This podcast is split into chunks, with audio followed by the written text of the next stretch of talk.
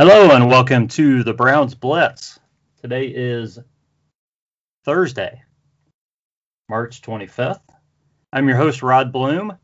Joining me today is Chad P.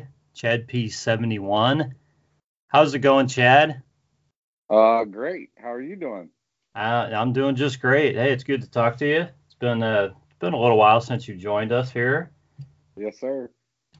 So, um, the Browns have been, uh, or Andrew Berry, maybe more specifically, have been doing some things, making some headlines, uh, kind of impressing some people. So I thought it'd be a great time to have you on and kind of get your impressions of what's going on and uh, just, um, you know, maybe talk a little bit of Browns news, a little bit of free agency, and maybe touch on the draft a little bit. So, um, so let's uh, let's just start with with the happenings of today, I guess. And uh, wanted to get your thoughts on on uh, Jadeveon Clowney and his visit. Of course, he left without a contract, but you know I don't know if that you know what that means. I I don't know if they were going to sign him on the spot or not. So. Where do you think the Browns stand with him? You think there, there's a shot of signing him? How do you, how would you feel about them signing him? And and uh, um, what do you think the next step is there? Uh, well, I'll start from the beginning, and uh, I have to credit Benjamin Albright because he was the first I heard say this about Clowney. Uh, originally, that he was going to wait until he felt uh, uh Clowney, that is, felt 100% ready to go for another team before he was going to start talking to anybody. It was interesting that the very first team that he picked was Cleveland. Mm, yeah. So and the way that I view it in just talking about him, if if I'm uh, the Browns have now set the bar.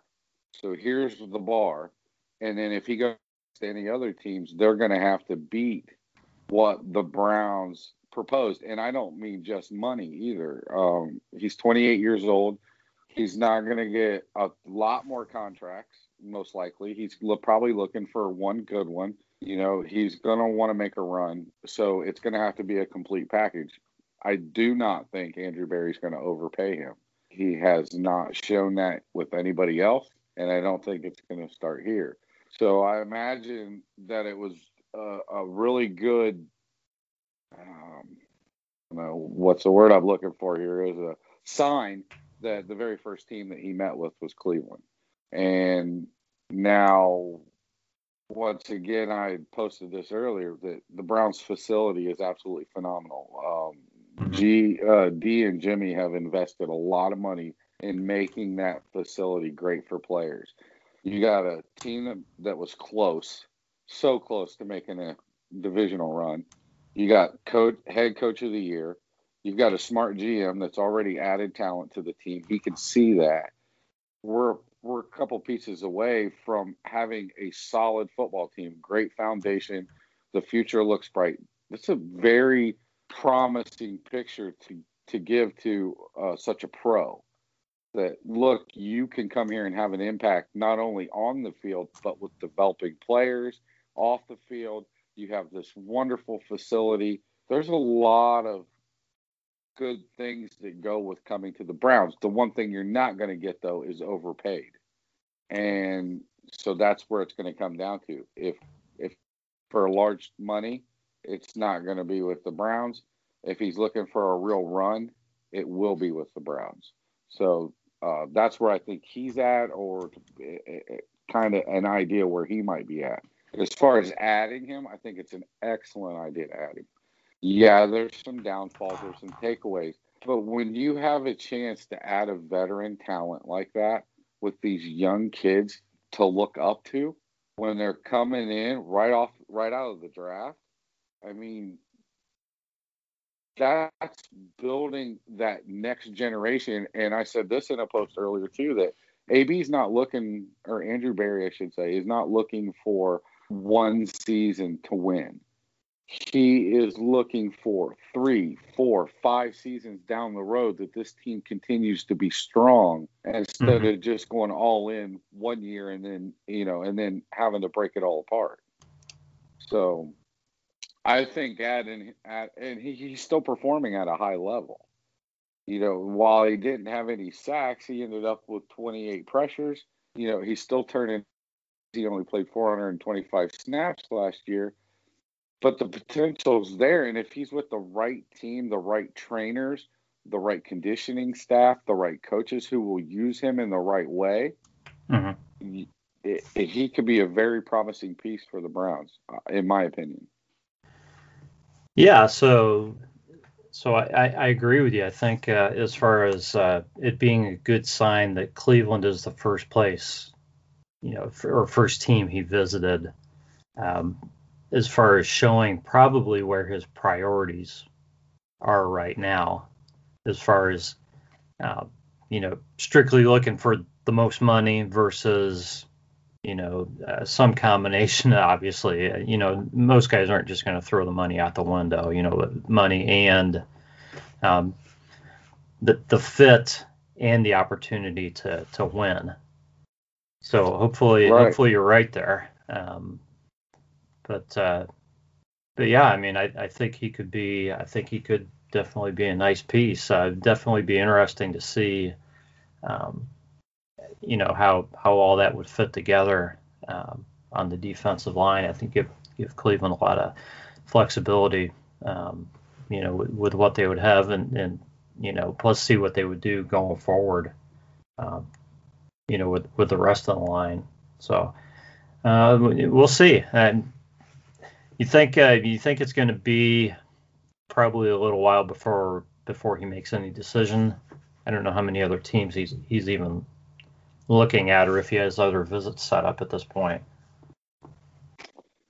Um, I have not read that he has any other visits set anywhere else. Um, I imagine he just wants to take a minute to think about it. But mm-hmm. in all in in all fairness to him, Andrew Berry's not going to wait on anybody either. So the longer he waits, Andrew Berry's still working. Yeah. And he's very liable to go a different direction because there are more options out there. And then that's if he even wants to make another move.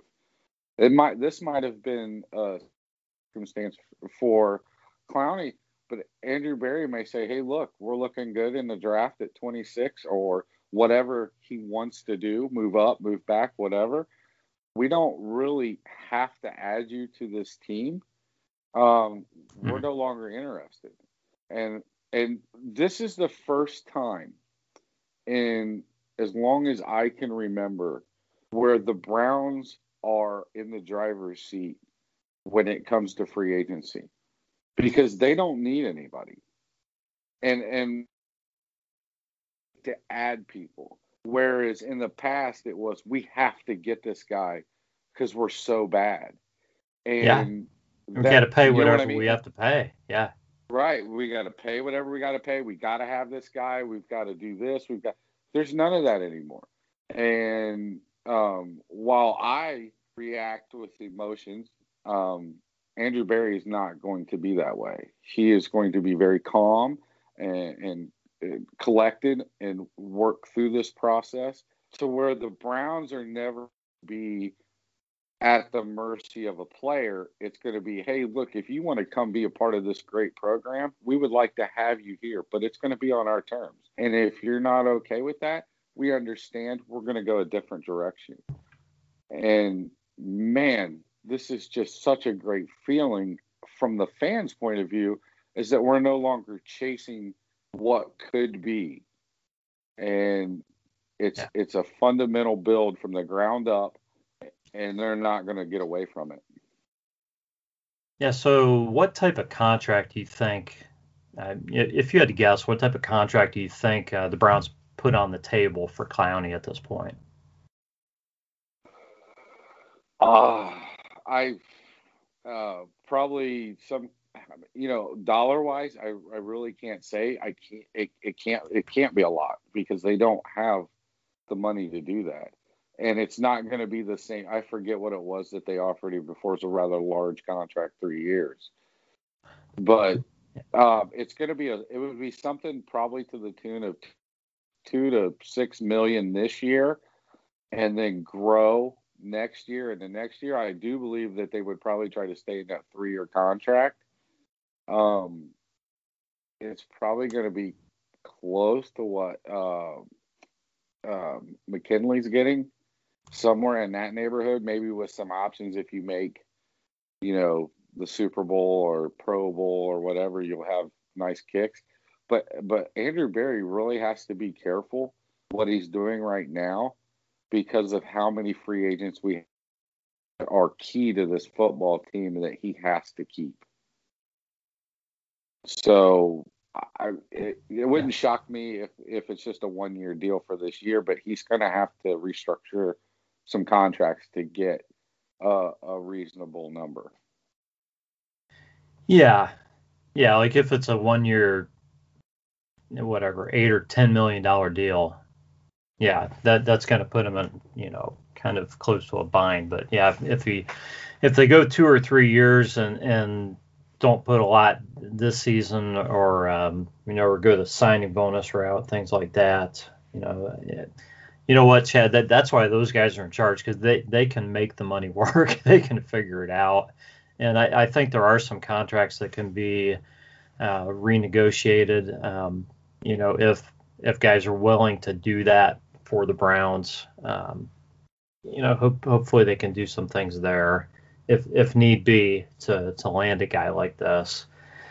Right. But you're right. I mean, it comes down to they they have to be mindful of of the guys who are, are yet to be extended. So um, yeah, I mean, uh, you know, Baker and, and uh, Denzel Ward and Nick Chubb primarily, those three guys that they have to figure out, um, you know, where to come up with the money because um, you have to keep. I want him to keep all three of those guys. You got to keep at least two two out of three of those guys. You know. Yeah. So um, you're gonna have to come up with the money, and um, yeah, yeah, that's that's where the creativity comes in, and yeah, I guess maybe we shouldn't worry about that because you know I, I keep hearing all over the place. There, there's really no salary cap because the good teams always just find a way to figure this stuff out. But, but you know, it, it's foreign territory for us because we, we're not used to having talented guys that are going to be due money like this. You know, right.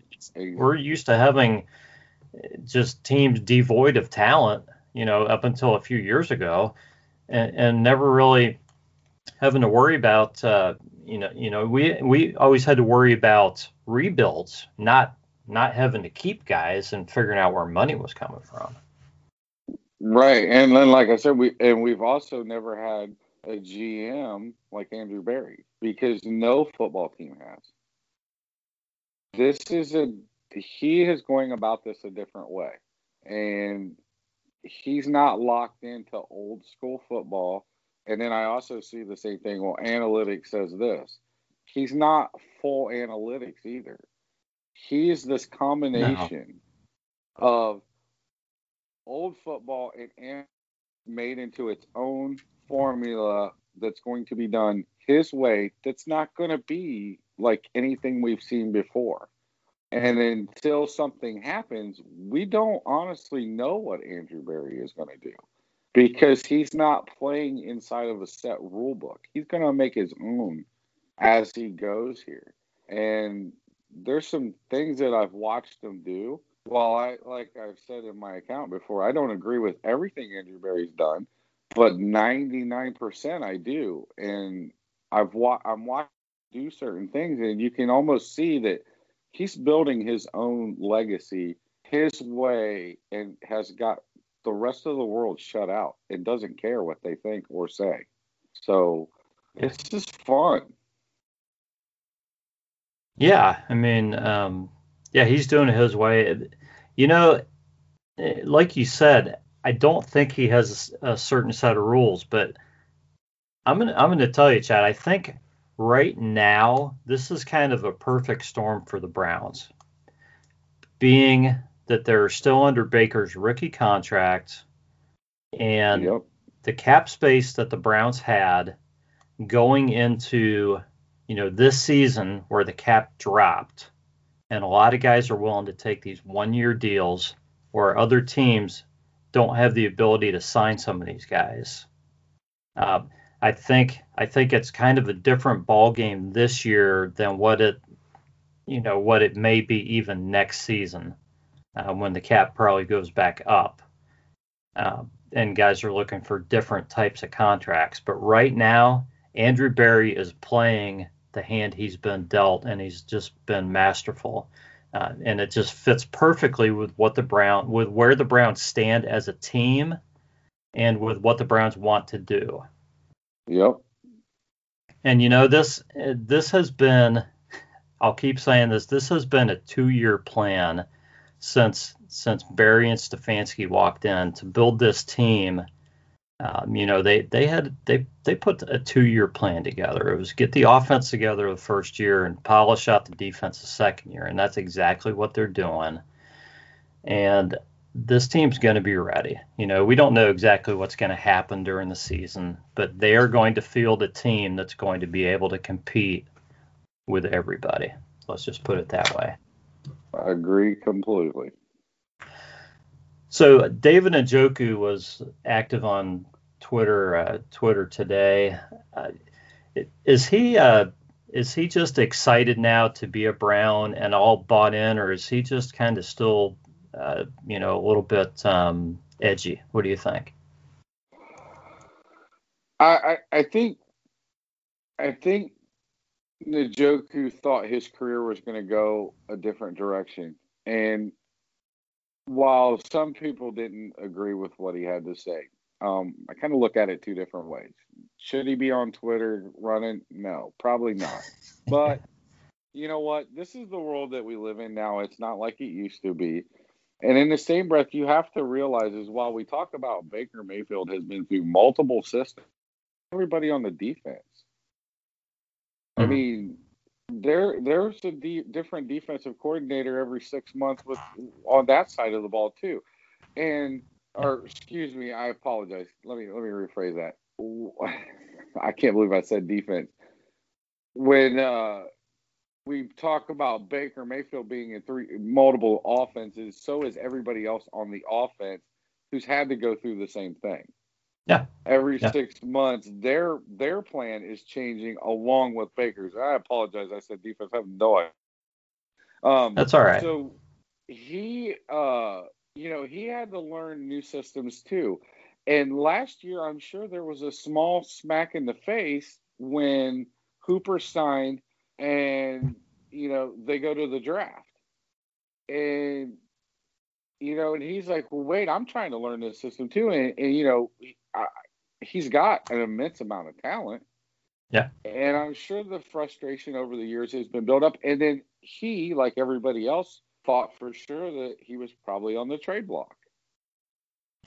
And you know, when when when everything around you's not stable, it's hard for you to be stable. Mm-hmm. So um, now that everything's stable, he's here.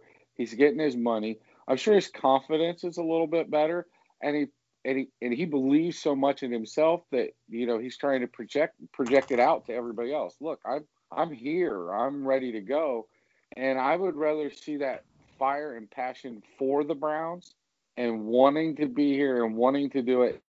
I understood what he was trying to say about the money. It maybe not maybe didn't come out the right way.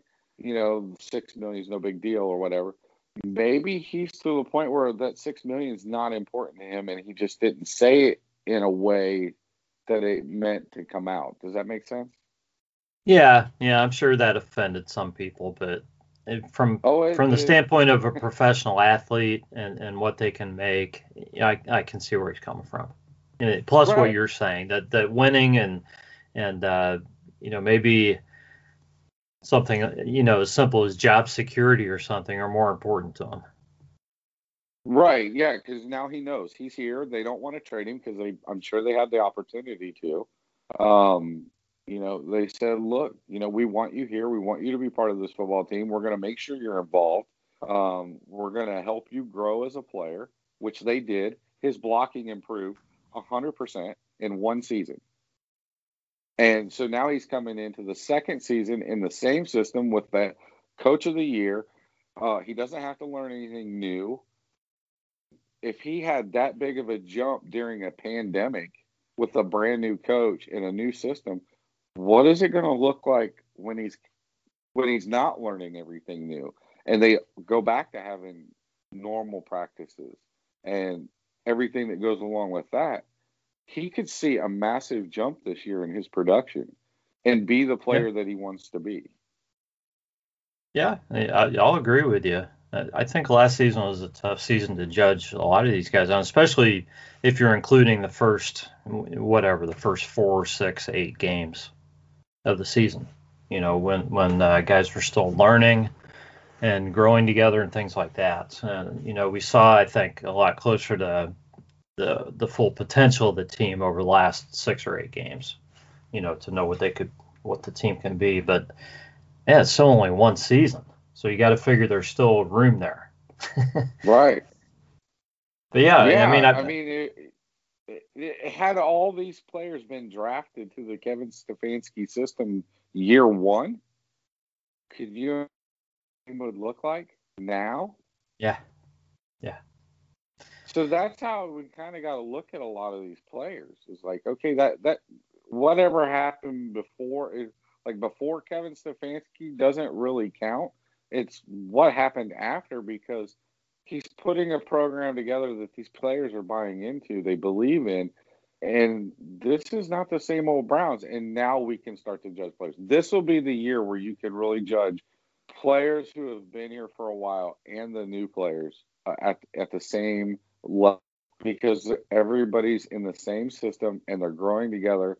One year under your belt, horrible year uh, outside of the team, great mm-hmm. year inside the team.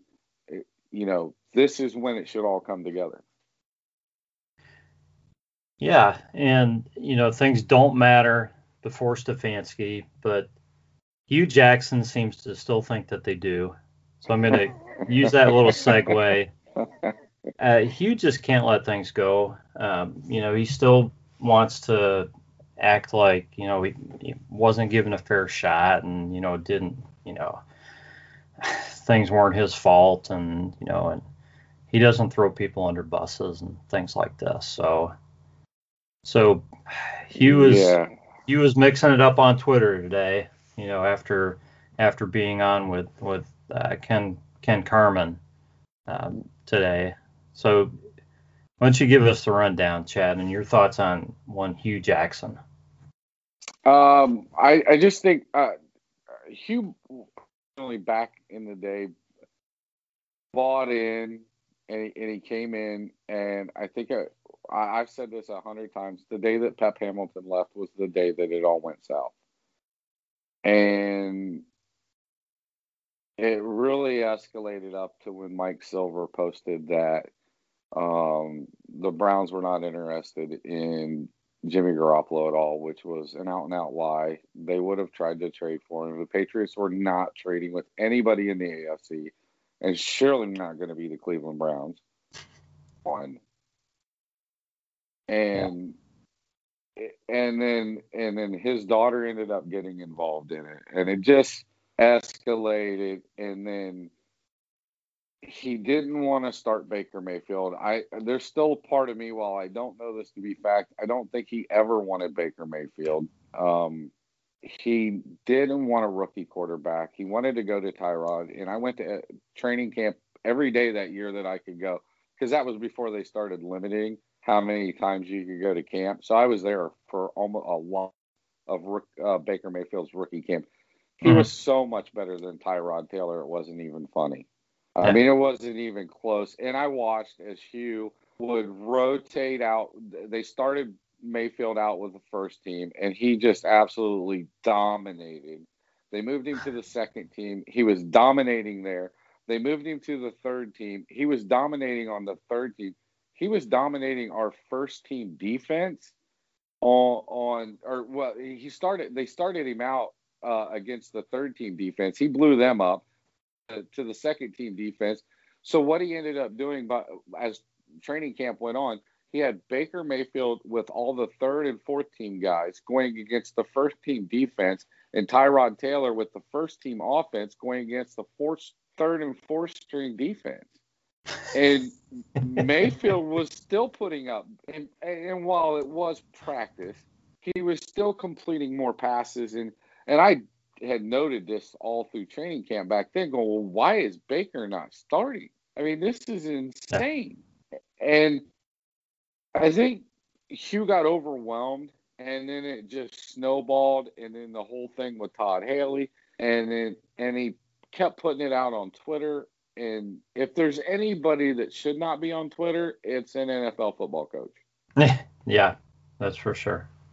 Yeah. You know, and so we probably should just let it go and ignore him, but you know, he needs to, you know, he's looking for his second chance too. And I'm not sure he's going to get one. Yeah, I don't know if he is either, but he he's not helping himself by coming back at the Browns and, and the fans here. He's just not. You know, he's I think he's got to be a man and admit his mistakes and, you know, and kind of admit that he needs to grow from that. You know, if anybody wants to bring him in anywhere, and I, you know, I don't know if it's going to be as a head coach, that's for sure. But uh, you know, maybe he can get back into football in some other capacity. You know, but you got to be forthright. You, know, you got you got to admit that it was you, and not just keep pointing fingers at everybody. Who who wants to bring somebody on like that?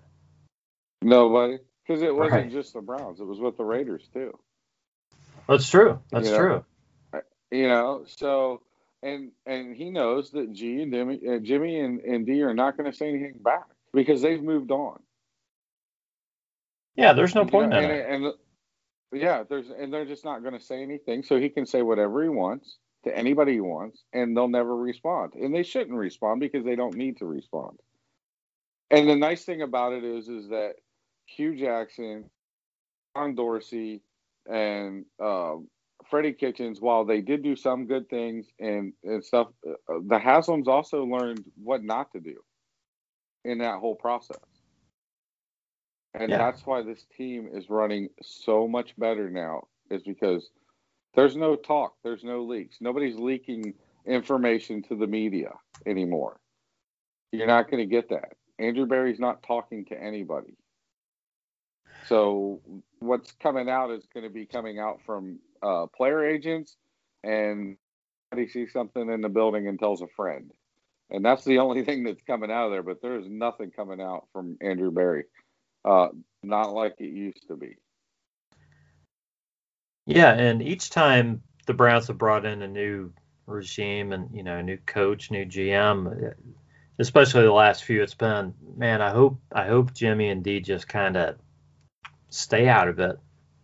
Let these guys run things, and, and don't try to get in there and meddle and you know and and kind of mess things up because uh, you know if you bring in the right people, they don't need the owner in there telling them what to do all the time.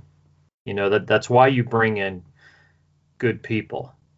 So obviously this this regime started off you know winning so that there really hasn't probably been a temptation for the Haslams to to to do anything except you know you know maybe stand up and clap, but um, you know hope, hopefully it'll it'll stay that way. I think that's kind of, that's probably one of the main concerns with the Browns over you know over the past few changes is man when when are the Haslams going to kind of stick their nose in? And I'm not worried about that now, but you know that, that that's kind of been um, a recurring theme, and I hope that that's something that they've learned too. Oh, I'm sure they have. Uh, J.W. Johnson uh, is a lot more involved now, and he is. I think he set the ship in the right direction. Um, uh, Paul DePodesta definitely has uh, way more clout than he probably any other time. He mm. has picked the two best coaches the one we missed on, Sean McDermott, and one we got, Kevin Stefanski. Um, yeah. I mean, for Kevin Stefanski to win Coach of the Year coming to the Cleveland Browns during a pandemic is unbelievable.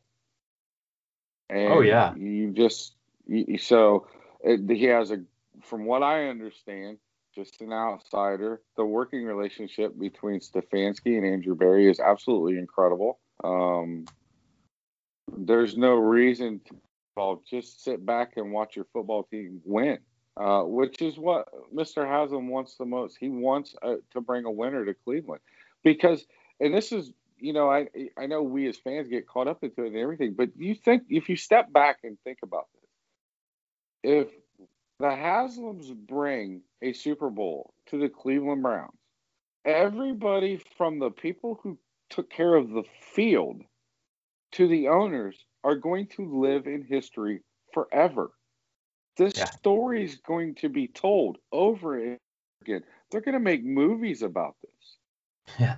This this will be one of the greatest sports stories to ever be told when it happens, and we're dang close. And that's that's all they want, just like we do. Mm-hmm. Yeah, I, I'll agree with you.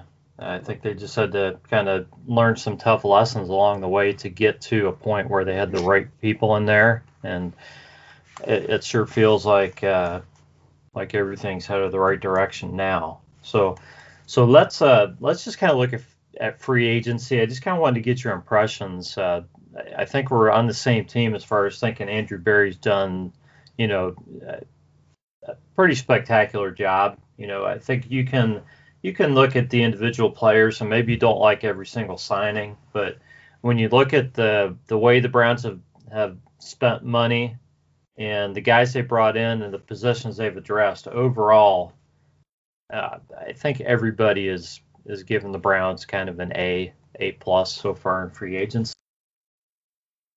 And you know, it started with John Johnson. Uh, is that where you thought the Browns would start safety? I think most people thought it was going to be an edge rusher at first, and you know how how important a signing was that for you? Huge, and yes, I, I um, yes I did. Uh, said it multiple times that I felt safety was the number one position they needed to address, and here's why: Joe Woods doesn't want to have a rookie safety. He proved that last year, and Sendejo did not play the way Joe Woods wanted him to play. He was out of position. Um, he w- couldn't read a de- read an offense to save his life. Uh, he blew multiple games for being out of position. And when I did my breakdown of their defense, because Andrew Berry made it made a very specific statement about we have to improve the third down defense. So okay, well, what do we got to do to improve that the third down defense? Well, it starts with the safety. Now, I honestly think John Johnson was going to hit the market. I didn't. I was like, "There's no way this dude's going to hit the market. It's not going to happen." I right. mean, you're talking the second best player on the number one defense in the NFL. Mm-hmm. You're not. You're not going to, and the leader of the defense. So not only was he the second best graded player, he's the leader of their defense. There's no way the Rams are going to let him go. I mean, it'd be like letting Aaron Donald go. Yeah. And they did. And then no way he's going to take a contract and not get top dollar. And I have no idea how that perfect storm happened, but this is absolutely amazing for the Browns. Now Joe Woods has somebody who's not going to take him long to pick up his system.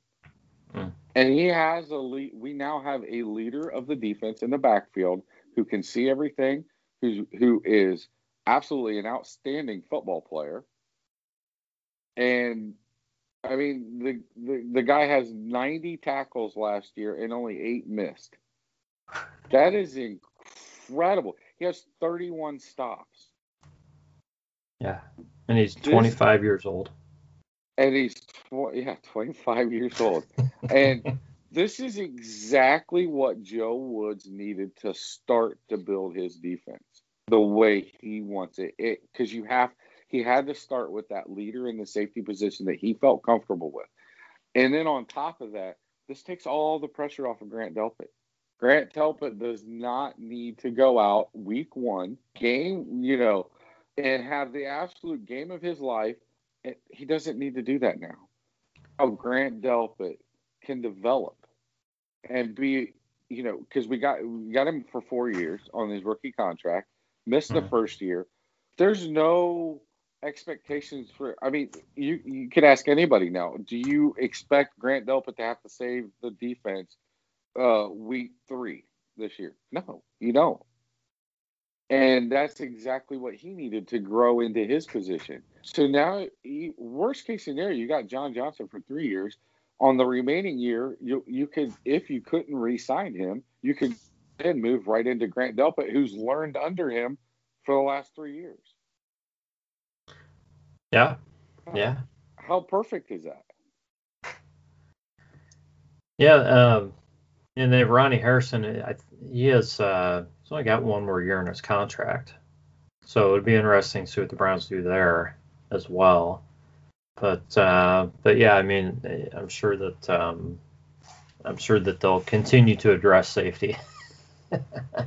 Maybe he's not uh, Andrew Berry's not going to be uh, shy about um, figuring out how that all fits together. But but John Johnson is certainly an anchor to the defense uh, that you know at a position that they that they really needed. Yes, that was number one uh, in my in my opinion. Anyways, it was it was the number one place that they needed to go first. Now the rest they could build.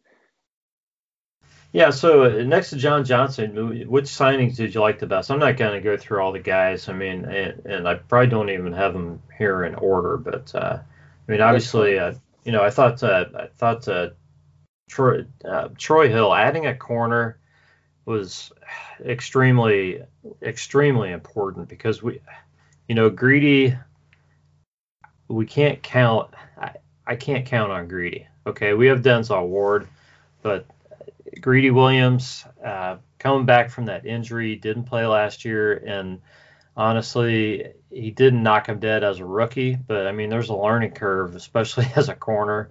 So you know, is he going to be better than he was as a rookie? Is he is he you know taking a step back because of the injury? We don't know. So adding you know a talented corner, uh, I think they'll continue to address the corner position as well. Yes, and um, once again, breaking down that, like I when I broke down the defense, um, the slot corner, which was uh, Kevin Johnson, did not play well. Did not play well enough at all. Mm-hmm. And Troy Hill was one of the best slot corners, uh, nickel corner, however you want to, in the NFL last year. Yeah. So going from Kevin Johnson to Troy Hill is going to be huge on third downs. And to me, that was equal to the Johnson signing. The fact that they both played together, both on the number one defense, this will give Andrew Berry a chance to bring in a young corner uh, through the draft. And he has two veteran players on a number one defense able to help, you know, groom the rookie that they bring in. And we've got a slot corner that we've not had in forever. I mean, forever. Yeah. Yeah. The Browns have been beat across the middle for as long as I've been covering the football team. Oh, I know. Yeah. Yeah. It's been rough. And it has been horrible. And that's going to hopefully end this year with the addition of Hill, who plays that position extremely well. Mm-hmm. And I, I, am so excited. And it, it just, Hill's catch allowed catch rate last year was 67.3%, which that's that's pretty good. Um, because you're also going against multi-million dollar wide receivers who are paid to catch the football. They should. Um, but yeah, this isn't the 1970s anymore. yeah, there yeah. is no such thing as a lockdown corner. These guys no. are catching the football, but but what you got to do is not let them damage you after the catch. Right. And uh, Kevin Johnson was allowing 75 of all his targets. That's a huge difference. When you yeah. look at that, you know what I mean? When you break it down through the games, there were a lot of games where Kevin Johnson would allow, uh, for instance, against the New York Jets. He allowed five target, five catches on five targets. Against Kansas City, it was two on two. There was never a game last year other than week one where um, well, I take that back. Hill only had two games of all last year where he allowed hundred percent completion rate on him, and that was week one, which is obvious. I mean, everybody was kind of like out of it on week one, mm-hmm. and then he had yeah. two targets against Seattle week ten. Other than that, he was dominant. And when it really mattered, you know, when they got to, um, you know, playing highly important games, he even stepped it up more. He completely shut down New England. He only allowed uh, three catches on seven targets last year. So, I'm so yeah. excited to have that uh, play, have him on our team.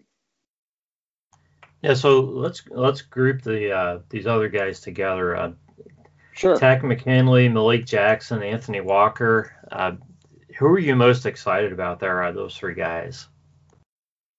Um, it's kind of it's kind of like split. Uh, McKinley because I'm excited to see what the team can do with him.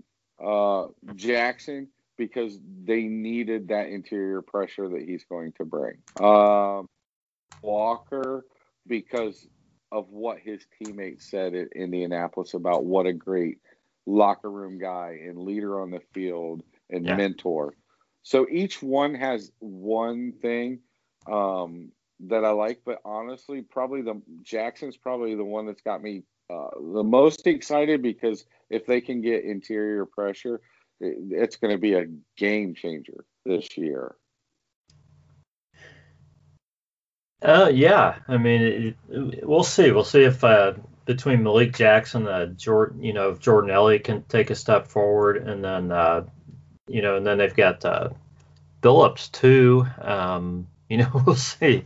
Uh, assuming that uh, you know after the opt out that he's that he's playing and ready to go and all that. The Browns have him for a season, so uh, you know it's going to be a little bit different on the interior. Um, oh, and I'm, I'm forgetting Sheldon Richardson. I don't know how I'm forgetting him, but you put those four guys in a, in a rotation. Um, you know, and obviously Sheldon Richardson's going to be out there most of the time, but um, you got those other three guys to rotate too. Uh, yes. Man, that should be uh, that should be pretty strong, and, and then it should be. Yeah, uh, should really help help. Uh, and I still think they're going to add they're going to add somebody in the draft as well. So it's not going to be easy to make. I mean, they're going to keep maybe five guys um, on the 53, which I think it goes up this year. I I can't quite pin down what is going to happen with the final roster. Um, you're going to keep five. Uh, it's going to be exciting. Yeah, I mean, uh, yeah, there's definitely room at defensive end. We'll see. That's um, obviously since we're looking at Clowney. Um, you know, I think there's uh, outside of Myles and, and um, Takk McKinley. I think it's kind of wide open after that. Yes. So so uh, so we'll see what they do there. You know, I could see him signing somebody and drafting somebody. And there, there's a couple guys on the roster have a shot, you know, to to make the team and contribute. But I don't think anybody else has a spot guaranteed on this team at defensive end. That's for sure. No, there's very few spots on the defense that are going to be guaranteed for anybody. They're looking to remake our defense and improve it. And so you're going to have to fight to keep your spot this year. It's not going to be like the past where they draft 10 guys and all 10 make the team. That's not going to happen anymore. Yeah, so so the Browns are bringing back uh, Rashard Higgins. He gets paid a little yep. bit more, um, 2.38 million for for a season. Uh, Malcolm Smith, uh, Cody Parkey, kind of sorta. Um, not much money guaranteed on his deal and um, JoJo Natson also. That's and JoJo Natson's deals under under a million. I'm not sure how much of that's guaranteed. So so uh, what do you think of those four guys? I assume you're happy to see Higgins come back. Um, you know, I, I, like Smith for his leadership, and let's let's be honest. There's there's not a whole lot avail- else available out there at linebacker without spending a ton of money. So I didn't expect the Browns to make really a big splash in free agency at linebacker. Um, I mean, the, the, top guys I think were retained by their teams pretty much. So, um, so what? Any thoughts on those guys? Yeah, I'm extremely happy to have Higgins back. He's one of the most productive wide receivers the Browns have. Um, he he whatever uh, he and Mayfield have is special. You it's it's you can't buy it.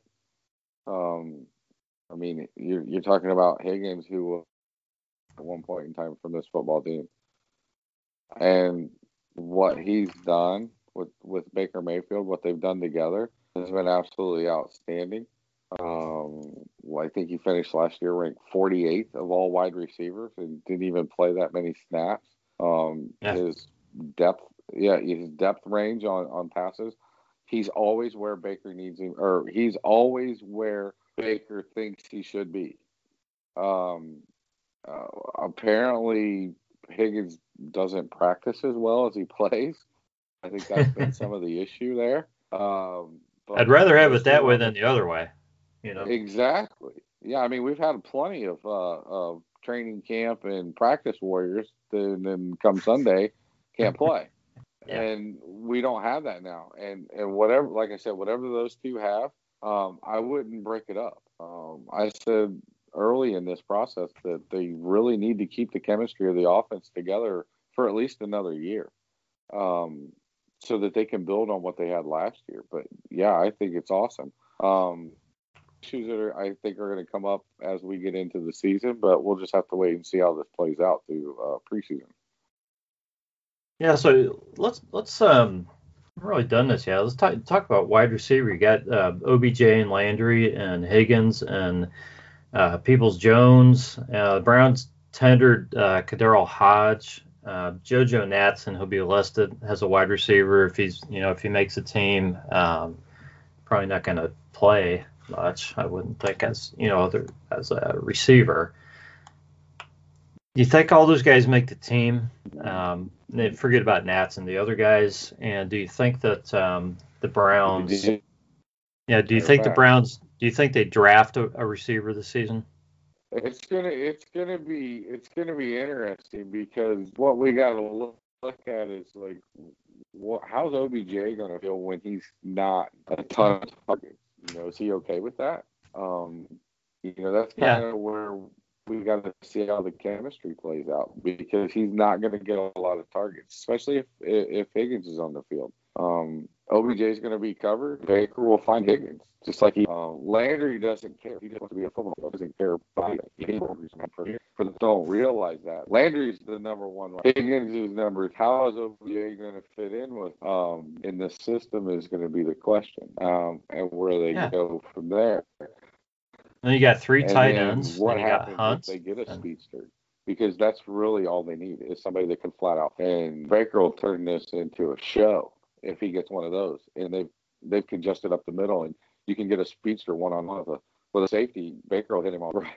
Yeah, this is it's going to be interesting. It's going to be a different Fidel and I'm, I'm he wants to go as a player.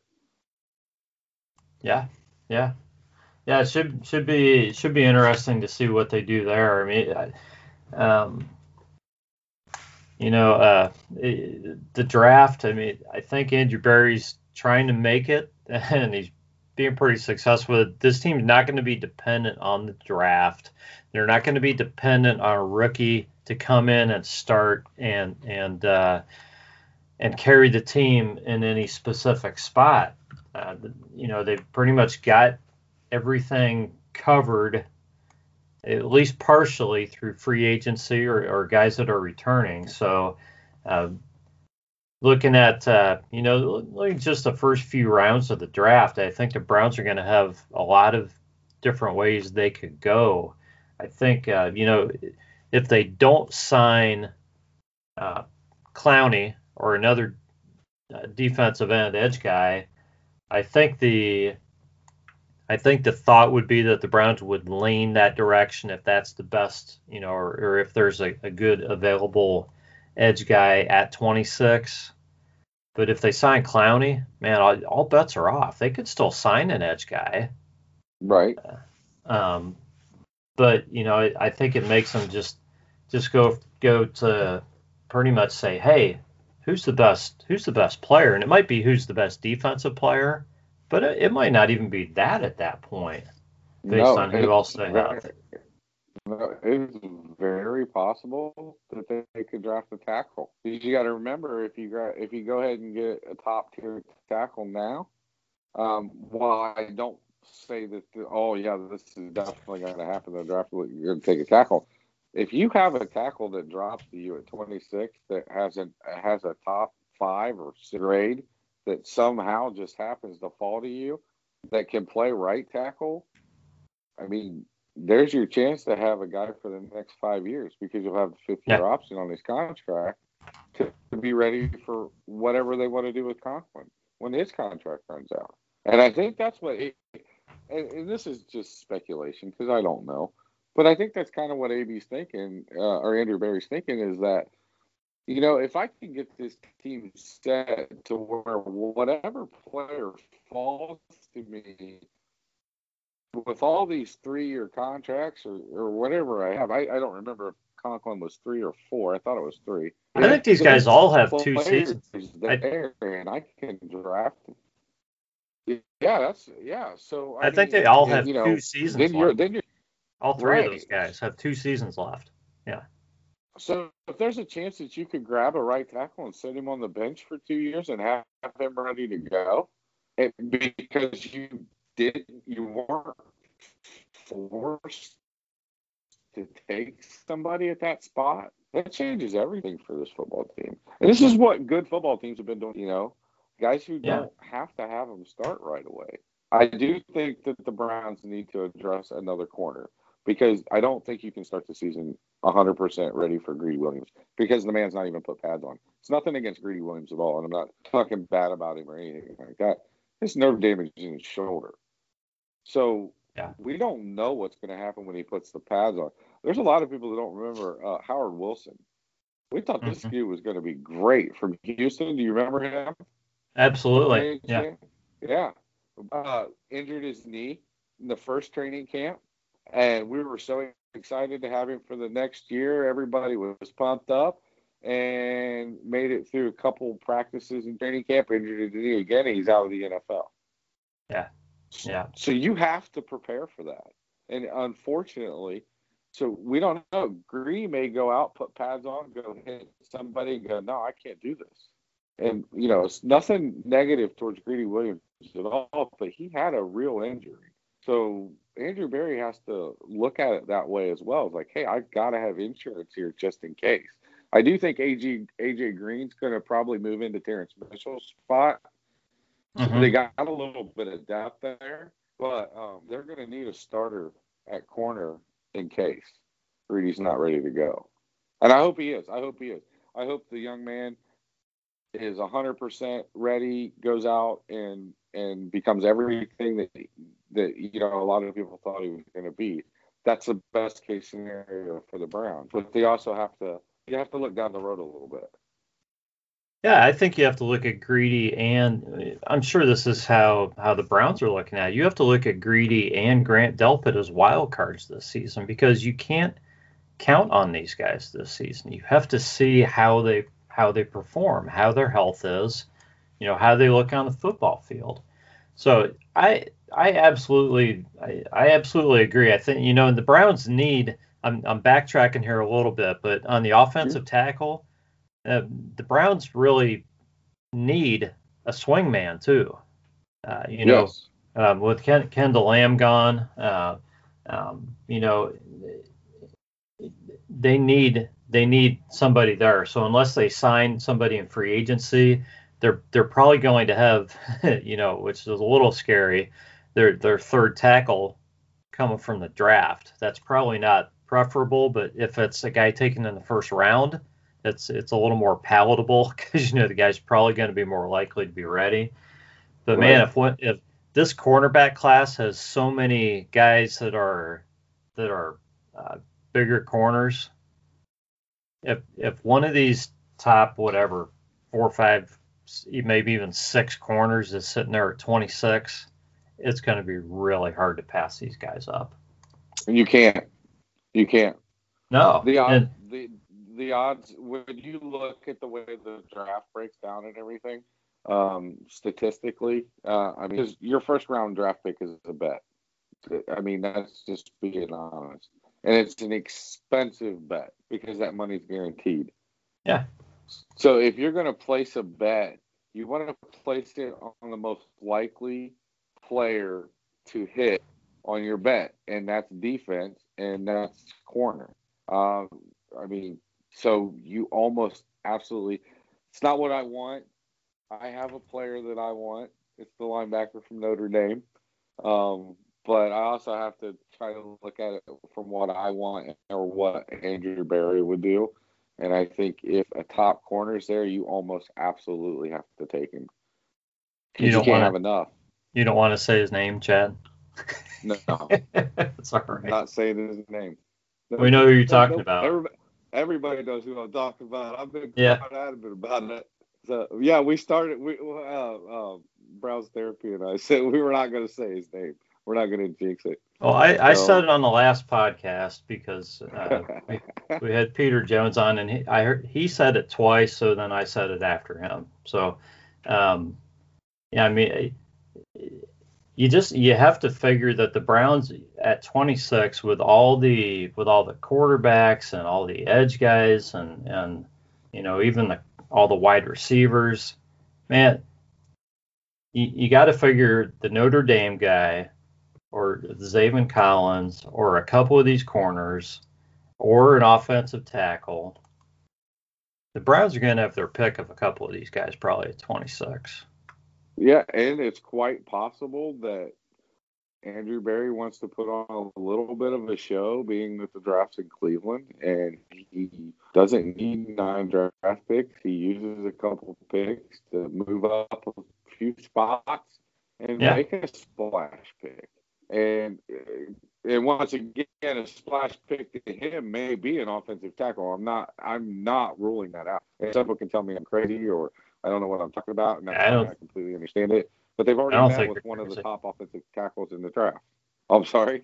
I don't think you're crazy at all. I, I really hadn't thought of that. I, I was thinking a tackle more second or third round, but I, I could see I could see it happening. But again, it's if the right guy's sitting there for him. They're not going to take a guy who's two years away with you know with their pick number Right. 26. It, it's got to be the right guy No. because you know I think otherwise the Browns are the Browns are in a mode of man we want this team to be ready this season. So I think they're either going to feel like, hey, we're going to have a pick of these three or four guys at 26, so we're content with staying there, or we're like, man, we really like this guy, we're going to move up to 20 and get this guy, and and Right. also they are not going to use those nine picks. They are going to move up. They and and all over. I don't think they're going to pick more than five or six guys in this draft. Yeah, and I, I also wouldn't rule out um, him completely trading a pick out of this draft and into the next. So yeah, Um, Yeah. You know, it, like I had posted this uh, once before that you could take a, let's say you got a sixth round pick. Somebody calls and says, "Hey, I really want that pick." We'll say, well, "Fine, we'll take your, uh, we'll take your fifth round the next year." And then the next year, you take that fifth round, you could turn it into a fourth round. You know, in, in two years, you've taken a sixth and turned it into a fourth, and the probability of that player making the team jumps tremendously. that, that sounds uh, sounds like something maybe you would do. Yeah, because you could just keep rolling that each year. And that's how you start building long term teams because you're picking an extra pick or an extra two picks earlier in the draft every year. Your chances of keeping a player on there, uh, because once you get past about the fourth round, I mean, between uh, undrafted guys and draft draft pick guys, it's it's pretty even. I mean, you can find some really great undrafted players that'll make a football team. Yeah, true. And just looking at the Browns roster, I mean, between the draft and undrafted guys, I mean, how many how many of these guys do you think are going to make the roster this year? It can't be more than what, maybe five. You know, I mean, maybe- you know, be, it could be some on special teams guys, things like that, but can't, I can't imagine it could be much more than five guys. Right. It's going to be difficult. And then there is a tackle, uh, Alex Taylor. The Browns really like him. Um, you know, he I, I think he could play possibly both sides. I know he's prominently um, but so yeah, there's not going to be easy for anybody to make this football team anywhere at any position. I think I think they're set at center. I think J.C. Tretter. I hope I think they're going to try to keep him as long as they can. They got Nick Harris on four years, so he mm-hmm. can grow into that position. The wild card is going to be uh, Drew Forbes. What happens with him since he opted out? So, you know, remember he, he was the player X, or I can't even remember what that was now. I'm sorry. They come, where they wrote that story about him and nobody knew who they were talking about until after the draft. So, yeah. Uh, yeah. Um, so it, it, it's just it's not going to be easy to make a football team. It's going to be almost impossible to make it as a tight end. Uh, and, and I won't be shocked if they don't draft one to try to challenge uh, uh, Steve Carlson. Uh, running back's going to be a nightmare to make, which they're already talking to running backs. I mean, that's going to be really difficult. Anything on offense is going to be extremely hard to make this football team. And and man, what a change! What a change. Yeah. Yeah, it's going to be fun to watch. So, all right. Well, any closing thoughts, Chad? Uh, no, I'm just, I mean, I'm excited. Um, I'm excited for this team uh, to finally have a foundation because we've never had a foundation. It's it's always been trying to build a house on top of loose rocks, and I think it's going to be difficult for people outside of the Browns because they enjoy the Browns being a dysfunctional franchise that's falling apart all the time because it's easy to talk about and the fans just go crazy. And they don't have that anymore. So I think it's going to take a little bit of time before that starts slowly going away. And people are just going to have to realize that this is a well run football team now that's not going to play by any of the old rules. There's going to be different things done that's never been done before. And it's exciting to be a longtime Browns fan and watch this process. That's right. We didn't even get into the Wyatt Teller talk, and we've run long. So let me just ask okay. you this: Will the Browns okay. extend Wyatt Teller, or will he play out his current contract? Um, just your I'm feeling. Not, just, I'm not 100% positive how I would handle it if I was Andrew Berry is he plays out this contract, and if I have to, I franchise him next year. That's how I would do it. Um, okay. Just because I, I of where because he's playing, I think nine hundred thousand dollars this year. You're not going to replace yeah. the number one guard in football for nine hundred thousand dollars, and tag next year you're looking at 13, 14 million dollars. He's still mm-hmm. well under that. Now, there is a potential that if somebody calls, um, his trade value is extremely high right now.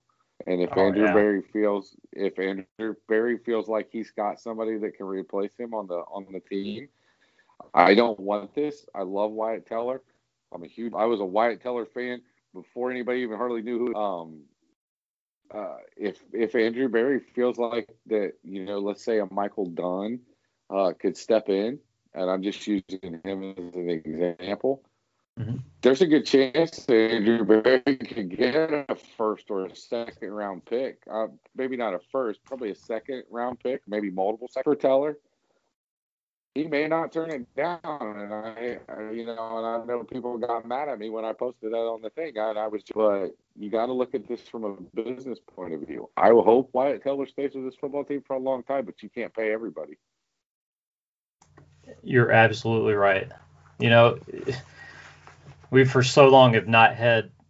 You know, there have been so few players that have stuck around on this team. You know, all the good guys have left and everything, and we've had really very few good players uh, on the Browns, and now we're to a point where we get where we got so many good players, not going to be able to keep them all. We're just not. It's not going to happen. So you have to be able to look at it from a business standpoint, and that's how Andrew Berry's going to do it. You know, like you said, take that emotion out of the equation and make smart moves. And if trading Wyatt Teller, if Andrew Berry decides that that's the best thing to do, and they have a solid backup plan, then I think you have to respect that. But I think the way you're looking at it might be really smart too, because the alternative is probably to sign him to a three or four year deal, and you're probably paying him, you know, 12 mil a year or more, anyways. Yeah, outrageous price. So it's it'd be cheaper in the long run to wait, play him out this year, cap tag him next year. Don't use that franchise. Pay Nick Chubb. I'd rather pay Nick, pay Nick Chubb. Chubb. Yeah, I would too. Pay Nick Chubb, so you leave the franchise tag available for next year, and then you tag Teller. Teller still gets his money, and it's it's controlled. Yeah, it'll be all guaranteed money, but that's when you can start looking that you want to start growing somebody to back him up, and you're not committed out to long term. 900k this year, he plays. If he plays the whole year, great, great.